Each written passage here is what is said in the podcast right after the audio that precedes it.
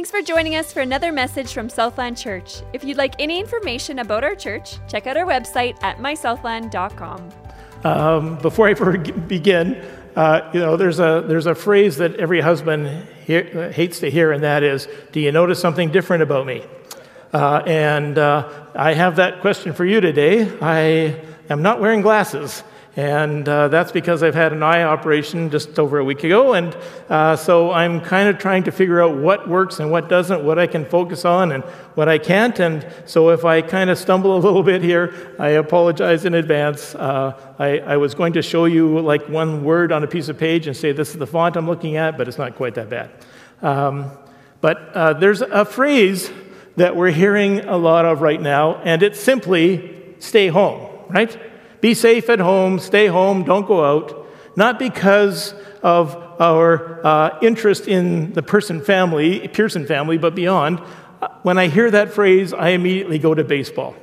It's always been interesting to me that rather than calling the last base fourth base, right? It's first, second, third, fourth, because all the others are simply numbered like that. The fourth base is called home. And when you reach any of these bases, you're called safe. And of course, the ultimate is to combine the two and be safe at home. Why safe? There must have been a million other terms that they could have used. He's okay. He made it. On the other hand, if you don't make it, you're out. So maybe they should just say, He's in. He's in. Then there's games like hide and seek. There's so many games where we, where we get home. To get home is the, is, the, is the ultimate. It's the place of safety, it's the place of security. Even in our games, we come out ahead when we're safe at home. See, we're all, in a sense, looking for a safe place. And maybe now more than ever. We want our schools and our workplaces to be safe places. Over the last eight months, we've often viewed our province and, frankly, this area as being particularly safe places as we compared with others. But we've discovered in the last short while that that was simply a reprieve and not a release. And it's no longer the safe place, at least it seems like the, not the same place that we thought it was. We use the term safe place to describe the environment we would like to have at meetings where it's okay to speak your mind without fear of ridicule or re- uh, rebuking or retelling. We want our church to be a safe place, of course, where people can come and meet with God, a, a place of shelter and protection, a refuge. We pray that our children will always view our homes as safe places where they can always go. We're all looking for a safe place, and no place evokes that in our lives more than home. Safe at home conveys such security, such warmth, such comfort. We're all looking for that. We all need to feel secure, to know that there's a place of refuge for us where we can drop everything at the door, all of our worries, all of our cares, and just be home, just be safe. There is a phenomenon now, well documented, that has arisen out of events that have happened in Haiti and Mexico and Armenia and Chile and so on. Psychologists have identified an infirmity appropriately called earthquake jitters. Its symptoms are a fear of going to sleep, of instantly awaking at the sound of any movement, resulting, of course, in extreme exhaustion, emotional trauma, and insomnia. Its damage, widespread, affects every age. Now, you would think that it's obvious that the root cause is simply fear of another earthquake. But that's not what it is at all. It's not the fear of an earthquake happening itself, but the fear that comes from realizing that there is no place to hide, no safe place to go in the earthquake. Let me make a little, a little more personal for you by asking you this question. How many of you have felt like the pandemic is squeezing in on you? Or more universally, you've had a nightmare where you had the distinct impression that you were being chased? And then maybe just as someone was making their grab for the back of your neck, you woke up and said, Wow, wow, I'm glad that was only a dream. In ancient Middle Eastern culture, there was a good share of running and chasing going on, only it was for real. It was no dream. In ancient times, populations were spread out and societies were not all that well organized, and judicial systems were few and far between. So people kept law and order by a kind of aggressive form of tribal crime and punishment. If someone in your family or extended family lost their life at the hands of someone from another family, your family would call a meeting. And you would discuss the situation, and you would appoint what came to be known as a blood avenger. Their full time job was to find whoever it was that killed your family member and chase them down until they collapsed and then kill them. Now, when you had these family meetings to decide who is going to be your blood avenger, you did not choose your rather plump Aunt Murgatroyd. Now, I, I sincerely hope nobody who's listening is named Murgatroyd. I chose that on purpose. So you did not choose your rather plump Aunt Murgatroyd. You chose instead your fleet footed cousin Usain, as in Usain Bolt. Whoever was the most powerful, fastest running person in your family, you'd say, You are our blood avenger. Go get him. You can almost picture it, can't you? Your blood avenger tracks down the whereabouts of the person who killed someone in your family. The blood avenger waits for them to go out into the field, and then the chase is on. It's a little crude, yeah. Basic, absolutely. But it sort of kept the law and order in the day. But a problem arose. There was no provision for accidental homicides, unintentional deaths. For example, a woman is in a hurry to go to the market. She jumps onto her souped up Mustang and takes off. A five year old steps out in front of her. The five year old is knocked down and killed in a terrible accident. The woman feels horrible. She jumps off her horse and tends to the little one, but there's nothing she can do. She didn't mean it. But what happens? The five year old's family gets together and appoints a blood avenger, and the chase begins. And you say, that's not fair. She didn't mean to cause the death, it was an accident. But nobody knew what to do about things like that. No one but God. In the Old Testament books of Deuteronomy and Numbers and Joshua, we see God step into this situation. He addresses this problem by establishing cities of refuge. In Joshua 20, God says, Tell the Israelites to designate the cities of refuge as I instructed you through Moses, so that anyone who kills a person accidentally and unintentionally may, may flee there and find protection from the avenger of blood. Six cities were established. They were spread out for easy access around the land. Check out their locations on this map. I apologize for kind of the, the, the, clarity of it, but the circles represent how far the average person could run in a day. Each city was chosen because it was built on a hill, thus, anyone running towards it could see it from a distance and be encouraged that safety was in sight. In fact, once a year, all the priests would gather and carefully repair the road signs and clear the roads and paths of all obstacles so that persons fleeing for their lives lives would have no hindrances blocking their way. These places of refuge were open 24 7 to anyone Israelites, Arabs, Gentiles. There was a wideness in God's merciful provision. None who claimed refuge were turned away if they sought it. This has implications for us going on. If someone committed an accidental homicide, they would take off running. No time to pack, no time to bid fond farewells, and if they could make it to the city of refuge before the blood avenger tracked them down, once they got into the gates of the city of refuge, then the blood avenger could no, do no further harm to them. And then there was a, a timeout, kind of a, a, you know, until a fair trial could happen. And then after a fair trial, if the person was guilty of flat out murder, well, then the blood avenger was kind of welcomed in. If the person could prove it was an accident, he or she was protected. But what I want you to do is look closely at what God was providing in those days. He's still providing this. He was providing a place for everyone and anyone to run to. He was providing a place of shelter from the blood avenger. He was also providing us with a foreshadowing of what he wanted to do in each of our lives as well. And look closely at what God named these cities. He called them cities of refuge. And the point I want all of you to grasp today is that the idea for these cities of refuge, these shelters and places to run to, flows right out of the very heart of God. It is bound up in the nature and character of God to want to provide safety and refuge to people who are feeling hunted down, or oppressed. It's bound up in the heart of God to want to provide safety and refuge to people who are running fast but wearing down. It is bound up in the very heart of God to want to provide safety and refuge for everyone who is hearing footsteps, everyone who needs a hiding place, a safe home. And I'll bet if I asked for a hand raise of how many of you have heard unfriendly footsteps in recent days, if I asked how many of you can relate to longing for a safe and secure, secure place so that you can hang out and just heal up for a time, all across the internet there would be a forest of hands. And you need to know and understand and celebrate, frankly, that our God is a refuge providing God. He delights in this role. He only asks that we avail ourselves of his refuge.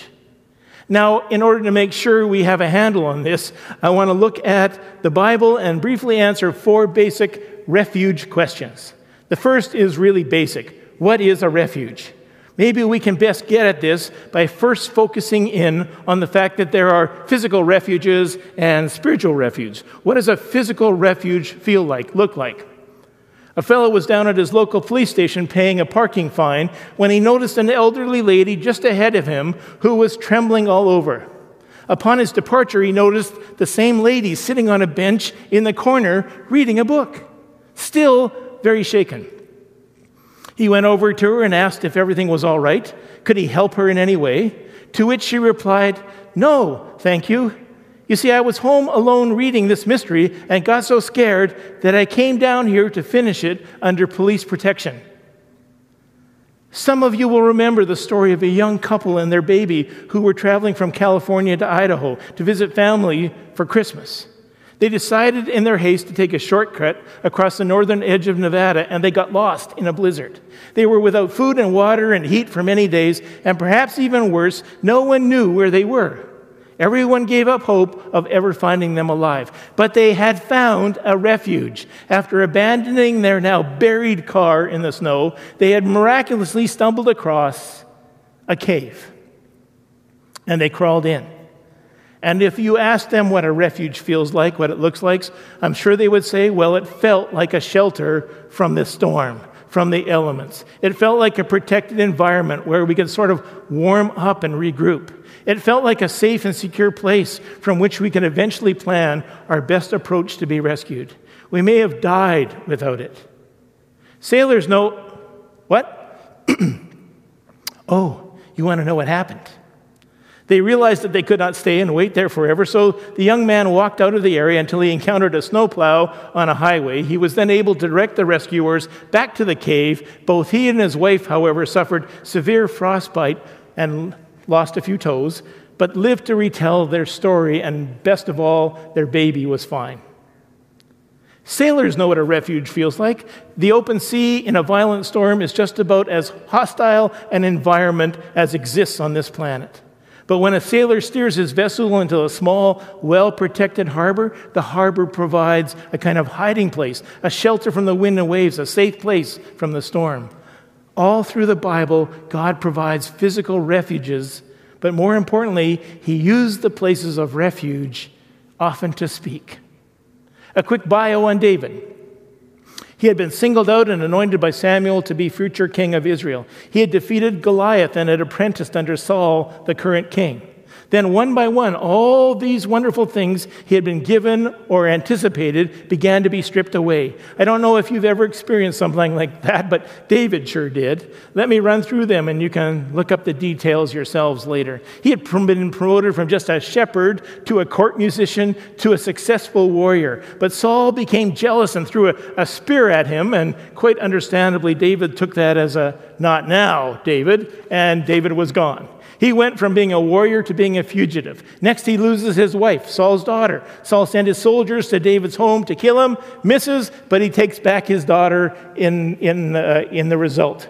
David flees to Samuel, his spiritual mentor. But no matter how far David runs, it wasn't far enough. Saul would hear, send his soldiers, and David would take off on another escape. Soon after this, Samuel dies. So David's now lost his job, his family, and now his mentor. He runs to his best friend Jonathan. But Jonathan can't raise a sword against his own father. So David runs for his life once more, and now he has lost his best friend as well. That day, David fled from Saul and goes to Achish, king of Gath. Now, David has lost his country too. Anybody remember who else came from Gath? A real tall hulk of a guy, Goliath. David now has gone to the city, to the place of the mortal enemies, the Philistines, and the home of Goliath. He tries to go in disguise, but they recognize him. So he pretends to be insane, and so David leaves Gath and escapes to the cave of Adullam. This is a man who is expecting a palace, a throne. He had wealth, power, beauty, fame, friends, security, and what he thought was a guaranteed future. I think some of us have wondered about that ourselves. And now all that supposed security is just gone, wiped out. No money, no home, no friends, no job, no advisors. He's running for his life. He's expecting a palace, and he ends up in a cave with no explanation of why and no guarantee that his life will not end this way. The cave is where you end up when all the things you've been counting on, all the things you've been thinking would support you and hold you up, disintegrate on you. The cave is where you end up when it's clear that the things are not working out the way that you had planned that they would. And I know that many of us feel like we are in that cave right now. It might be because of COVID or completely unrelated, but you've lost a loved one, you've lost a job, you've lost a support, you've lost the plan that was before you. Your dreams are shattered. Your relationships are on the rocks. Whatever the cause, you're deeply disappointed by it, and you are in a cave. You've lost all that you were counting on, and everything is crashing down when you thought you had it all together, and you find yourself alone. For whatever reason, you're in the cave. See, nobody plans on living in a cave, but sooner or later, everybody spends some time in the cave. What's hardest, I think, about being in the cave is that you start to ask questions. Has God lost track of me? What does all this mean? What is He doing? Does He even hear me? Will I ever be anywhere but stuck in this cave? But you need to know another thing about caves. Caves are where God does some of his best work. The cave is where God molds and shapes human lives like no other place. When everything else has caved in and you find that you've all, all you've got in this world is God, you've found the most precious thing of all. That's when you discover that God and God alone is enough. God really is enough. And all those props and all that, that you thought your life was being held up by cannot support it Sometimes, all of all the places in this world, it's not the palace, it's the cave where you meet God. When you discover that He is enough, because God does some of His best work in caves.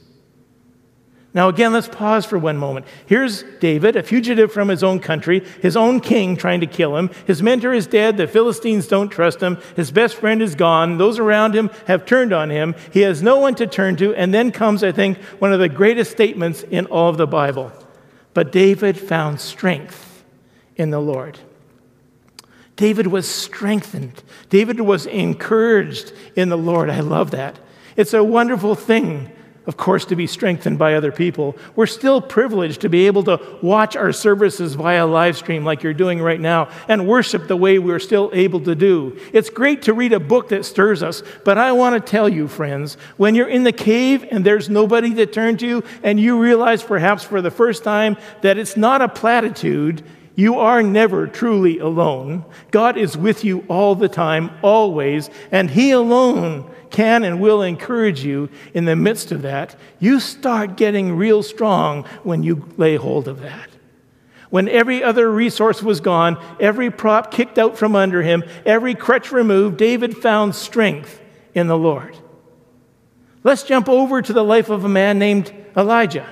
Elijah was a prophet of God when Israel had been led into idolatry by a queen named Jezebel. She was very powerful, one of the most evil and formidable characters in all of Scripture. Her husband Ahab was the king, and their influence had seemingly led him into evil as well. Excuse me. Underneath them, they had appointed 450 prophets that led the people of Israel away. They just wanted to get as far away from God as possible. God called in that moment Elijah to stand, and so he did. He had a kind of, let's have a contest, your God against my God. He lined up all the prophets of Baal, the god that they were worshiping, the idol on one side, and himself on the other side. And then he said to a whole nation of people, uh, he said, How long will you waver between two opinions? If the Lord is God, follow him. But if Baal is God, follow him. I mean, how much more direct and simple can you get? He challenged them to have Baal actually take action and then prayed that God would take action. And you can read about the whole account, but Baal is nowhere to be found, and God wins hands down. After all that happened, Ahab the king told Jezebel everything Elijah had done. Jezebel sent a message to Elijah and said this Congratulations, well done, servant of God. Oh no. May the gods deal severely with me if by tomorrow I don't have you killed. Now, Elijah has to respond. What's he going to do? This brave guy who stood on the, on the mountain and called for God to win the contest. Listen to what the text says. Elijah was afraid and fled for his life. He went to Beersheba, left his servant there, and traveled a day's journey into the desert. He sat down under a solitary juniper tree and prayed that he might die. I've had enough, he said. He feels he can't cope and he runs. I can't handle it. I've had enough, Lord, he says. I have had enough. That's what parents say with their kids. The classic parental line actually is I have had just about enough out of you, right? Wise children know that when a parent says that, I've had just about enough, that doesn't mean, oh, there's still room for a little bit more. Oh no, that means I'm at my limit. I've had it with you. That's what Elijah is saying here. God, I'm at the end of my rope. I've had enough. I want out. This is a classic example of what worry and fear can do to us. I can't control things. I'm not strong enough. I can't cope with this. I won't be able to figure this out. It's too overwhelming. It's enough. It's too much. So he flees. I want to guess where he ends up? A cave. That's where Elijah experiences a mighty wind and an earthquake and a fire. And I love the phrasing through all of that about how God wasn't in that. And then this came and God wasn't in that. And this came and God wasn't in that. And then he hears this gentle whisper, this still small voice, the voice of God. And he learns that God is with him in the cave. But he doesn't just learn that. God doesn't do what Elijah wanted him to do, or frankly, what most of us generally want. God does not say to him, You know, Elijah, you're right. You can't handle this. Just hold up here in the cave, and I'll go take care of all of that for you. I'll take care of Jezebel. Uh, Jezebel. I'll remove all the things that are bothering you right now. Then, when it's safe, when everything's perfect and all your problems are solved, I'll come and I'll get you, Elijah, and you can go back to normal. You can go back to your normal life. We think it would be nice if God would do that, but hear this today, people. God rarely does that. Here are God's first words to Elijah. I love this line too. Elijah, you must go back the way you came. You'll have to go back down the mountain, Elijah, and you'll have to face the same set of problems that you ran away from. They're not, they haven't changed. They're all still there. Jezebel is still waiting for you. She's just as difficult as ever. Her personality has not improved one bit while you've been gone. She hasn't been through an anger management course or anything. The, her idea of conflict resolution is to resolutely eliminate the one in conflict with her. You'll have to go and face her. You have to go back the way you came. What God says to Elijah in this story is generally what God says to us, to you and I. My plan for you, God says, is not that you run away from what you fear. It's not that you'll be airlifted out of the crisis that you're in somehow. My plan for you is that you shall overcome it with me, that you act in faith with me. When you act in faith, when you take one step of faith towards me and deal with that which you're most afraid of, well, when that happens, your faith will get very strong. You will be filled with tremendous confidence confidence that together, you and I, God speaking, you and I can handle anything. You'll start to walk through life like that, and one thing after another that used to produce enormous fear in you won't after a while. Elijah goes back down the mountain. He goes back the way he came. The point is, don't discount the safe place that God provides for you. It might feel like you're stuck in a cave, but it might just be where God wants you to be in these moments to listen for his still small voice, to call out to him in your isolation and find in him all that you need, all the strength that you need. But let's get to the heart of the matter here. There's much more to this idea of refuge than a physical place of safety. There is also a spiritual place of safety that is not confined to our surroundings at all. There is a spiritual refuge, and God wants us to know it, and God wants us to find it. So, where is this refuge? Well, one of the most beautiful pictures of what a refuge is in a spiritual sense is found in Psalm 91. It begins, Whoever dwells in the shelter of the Most High will rest in the shadow of the Almighty. I will say of the Lord, He is my refuge and my fortress, my God in whom I trust.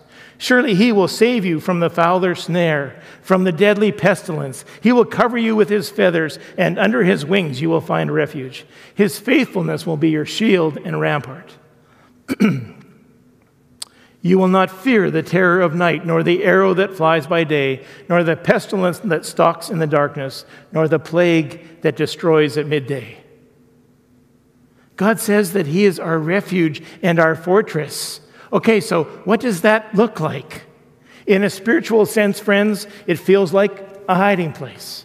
It feels like a shelter from the harsh realities of those oppressing or pursuing us. It feels like a protected environment where we can find rest and peace. It feels secure and safe. If you're like me in these times, we face, there were two words that stood out above all the rest in this passage of Scripture as I read it. Two words that kind of just hit home, right? Pestilence and plague. All through history, from biblical times to now, there have been diseases which have been, had, eh, been around and had negative effects on the population. Epidemics and pandemics will come and go, honestly, until Christ returns. There will be diseases which will disrupt daily life and may lead to the destruction of many lives. The Bible tells us we are living in a time of tribulation. We're living in a time of trouble. Don't be surprised. What, however, determines your peace and your eternal destination is the faith that you live out before the Lord of heaven and earth. Your personal relationship with Jesus and your sensitivity to his spirit working within you. Finding peace amidst pestilence begins by understanding that God is personally interested in you. Please hear me when I say that God is personally interested in you. God is the one to look to when living through an epidemic or a pandemic. He rules over all. He is the only true God who is above all, having the power to control and guide the government in all decisions needing to be made as well as implementing the plans which we have set in which have been set in place. He is all sufficient he is able to provide everything needed to come up with a treatment to strengthen caregivers and those who are afflicted. He is able to give wisdom to the medical field the businesses affected to all whose lives have been disrupted or di- displaced. He is the answer he promises wisdom to all who ask. He can prepare his church to minister to all who have needs while resting on his promises. We're living that out. Our text says he will shelter you with his wings. Now, if you have a, a bit of a farm background or have ever raised chickens, you, you perhaps can see this picture. Uh, perhaps you've seen this. Uh, little chicks hop around chirping, doing chick stuff. And then all of a sudden, the chicks and the mother hen become aware that there is a predator in the vicinity. The mother lifts her wings, and within seconds, all the baby chicks just come running from all over the place and disappear under the wing. And they hide there, and they're sheltered there. And the chicks are saying in the blackness under the wings, beep, beep, beep, beep, my heart, my heart. Did you see the teeth of that fox?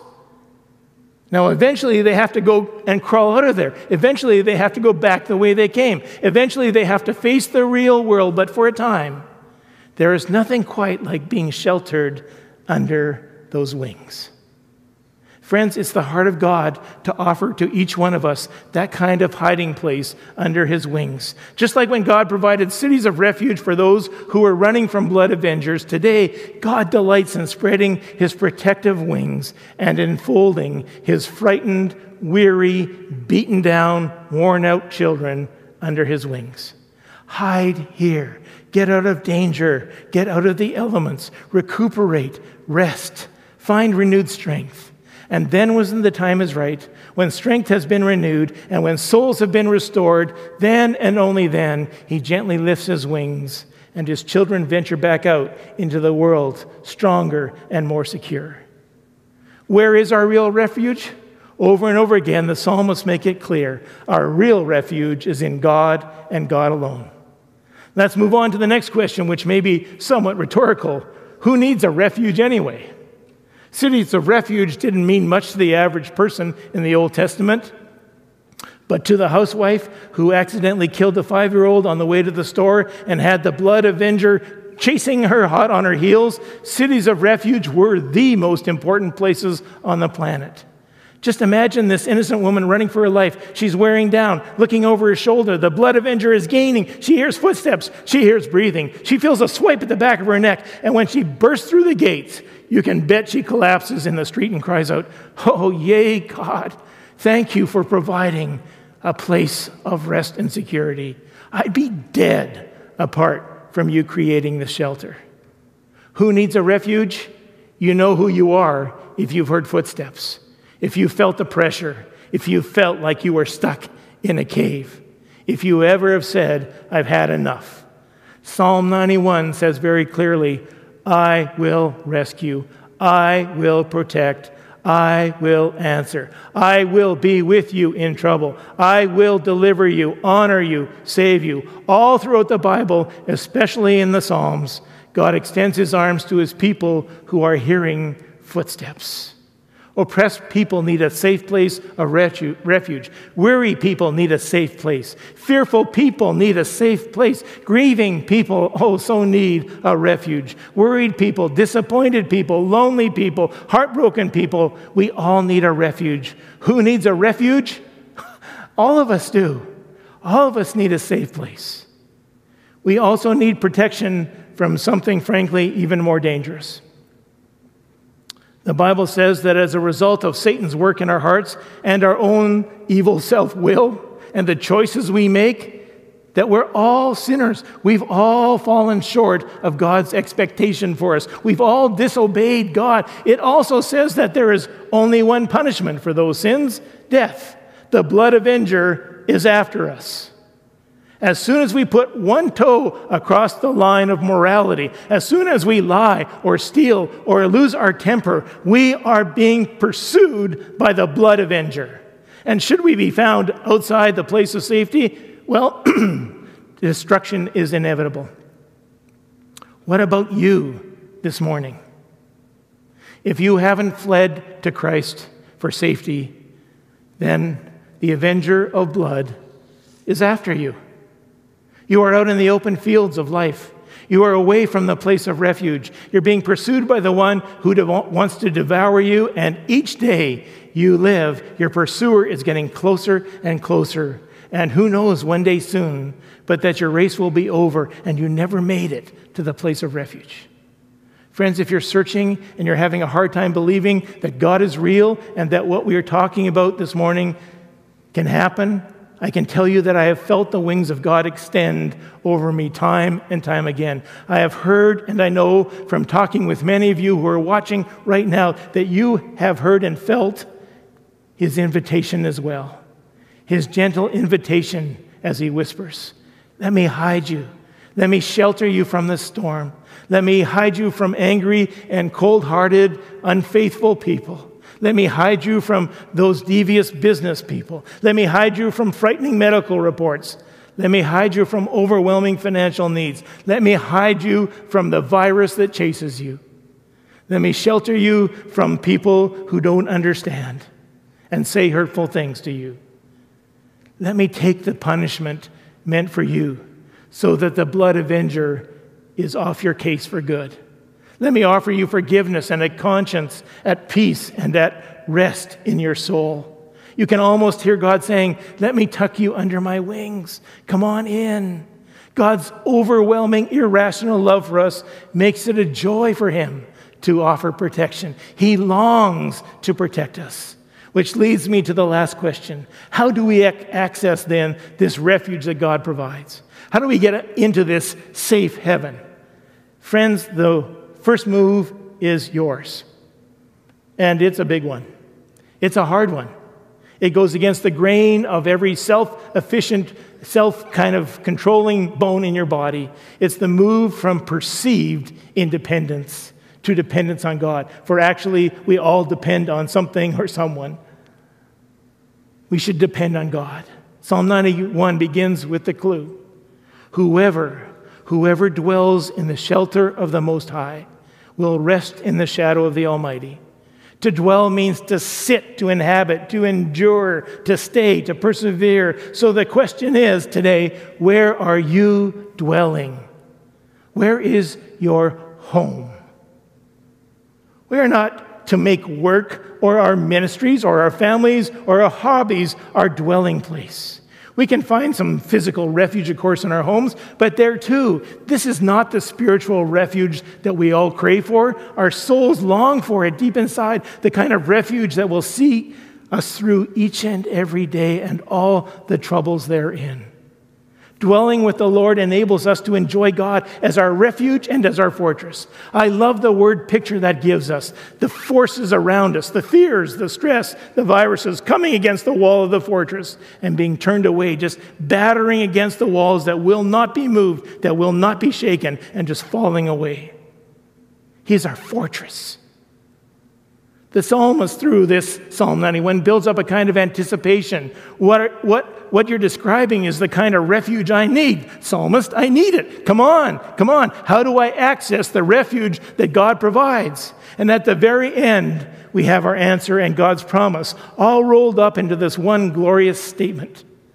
God says, When they call on me, I will answer.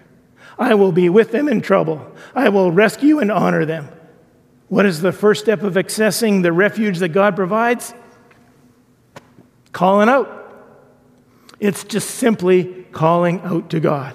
It's admitting that something or someone is threatening us, pressing in, wearing us out, and that unless we find this place of refuge, unless we find the hiding place, unless we crawl under his wings of love, we're done. We're in need. We're out of gas. There's nowhere to turn. It's too much. It's over. And I've been there. And many of you have too. And you just need to call out because there's nothing else you can do. Everything else has been stripped away, right? And the good news is you don't have to drive to a monastery to access God's refuge. You don't have to call a pastor, even. You don't have to wait until one of our services happens. You can do it in the front seat of your car your office, your home, your construction trailer, in an airplane, in a classroom, wherever you are listening to this right now, you can have access to the refuge of God anytime, anywhere. But you've got to acknowledge your need. You have to move from that perceived self sufficiency to dependence on God. You have to realize that on your own, without a place of refuge, the avengers will catch up to you and do you in. In a corner marketplace in Rotterdam, Holland, stands an old house known as the House of a Thousand Horrors. During the 16th century, the Dutch rose up against their cruel king, King Philip II of Spain, who responded by sending a great army to quell the rebellion. Rotterdam held out for a time, but eventually surrendered. From house to house, the victors went, searching out citizens and killing them in their houses. A group of men and women and children had taken refuge in this corner house when they heard the soldiers approaching. A thousand terrors gripped their hearts, and all was lost when a young man had an idea. He quickly seized a goat, killed it, and swept the blood under the doorway and out to the street. The soldiers reached the house, began to batter the door down when one of them noticed the blood seeping out from under the door, and he said, Let's go. The work has already been done here. And the people escaped. You have to realize today that on your own, without a place of refuge, the Avengers will catch up to you and do you in. You've got to give that up. You've got to run towards the safe place, the city of refuge, the God of refuge, the safe haven that Jesus built by taking your punishment upon himself. See, the work had already been done. His blood running down the cross and under the door grants you the refuge that you so desperately are looking for. You've got to call out, Oh God, it's time that I turn to you. Are some of you ready?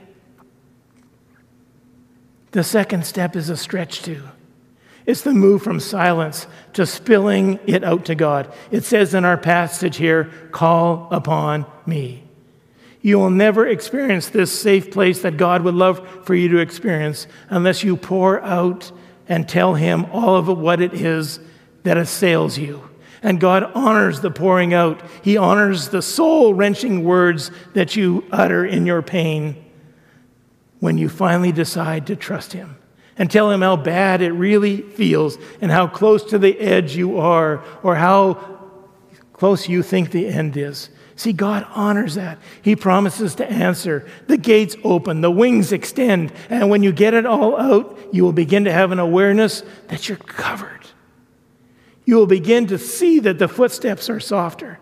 The opposition feels less intense. The burden is lighter. There's a ray of hope shining through. And in that moment, you will know that God is real and that his love for you is deep.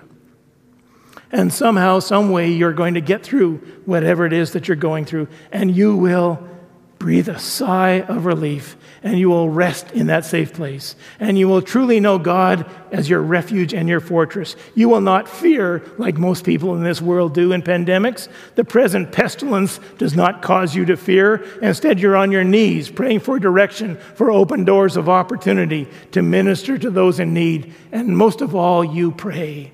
You pray for His will to be done in your life, in your family, in your church, in your community, in your country, and around the world, resting each day in God's goodness and love. Here's one last thought. The Bible teaches us that there is coming a final and eternal city of refuge, a safe home that awaits all of us who are his children.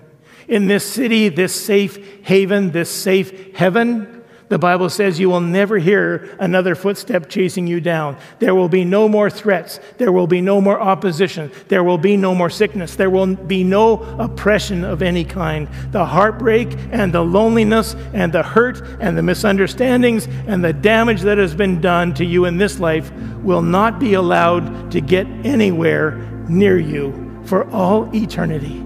It's the final and ultimate city of refuge. And that final city that ultimate safe place is open to any and all who would choose to enter it through the person of Jesus Christ. And I just want to ask you to consider entering in. Enter into the safe place. Enter into the city of refuge. Enter into God and get under his wings if you need a hiding place. And enter into his eternal city of refuge if you want to be safe at home, secure forever. Thanks again for joining us for our weekend message. If you have any needs or prayer requests, please give us a call at 204 326 9020 or email prayer at mysouthland.com. Once again, our phone number is 204 326 9020 and the email address is prayer at mysouthland.com.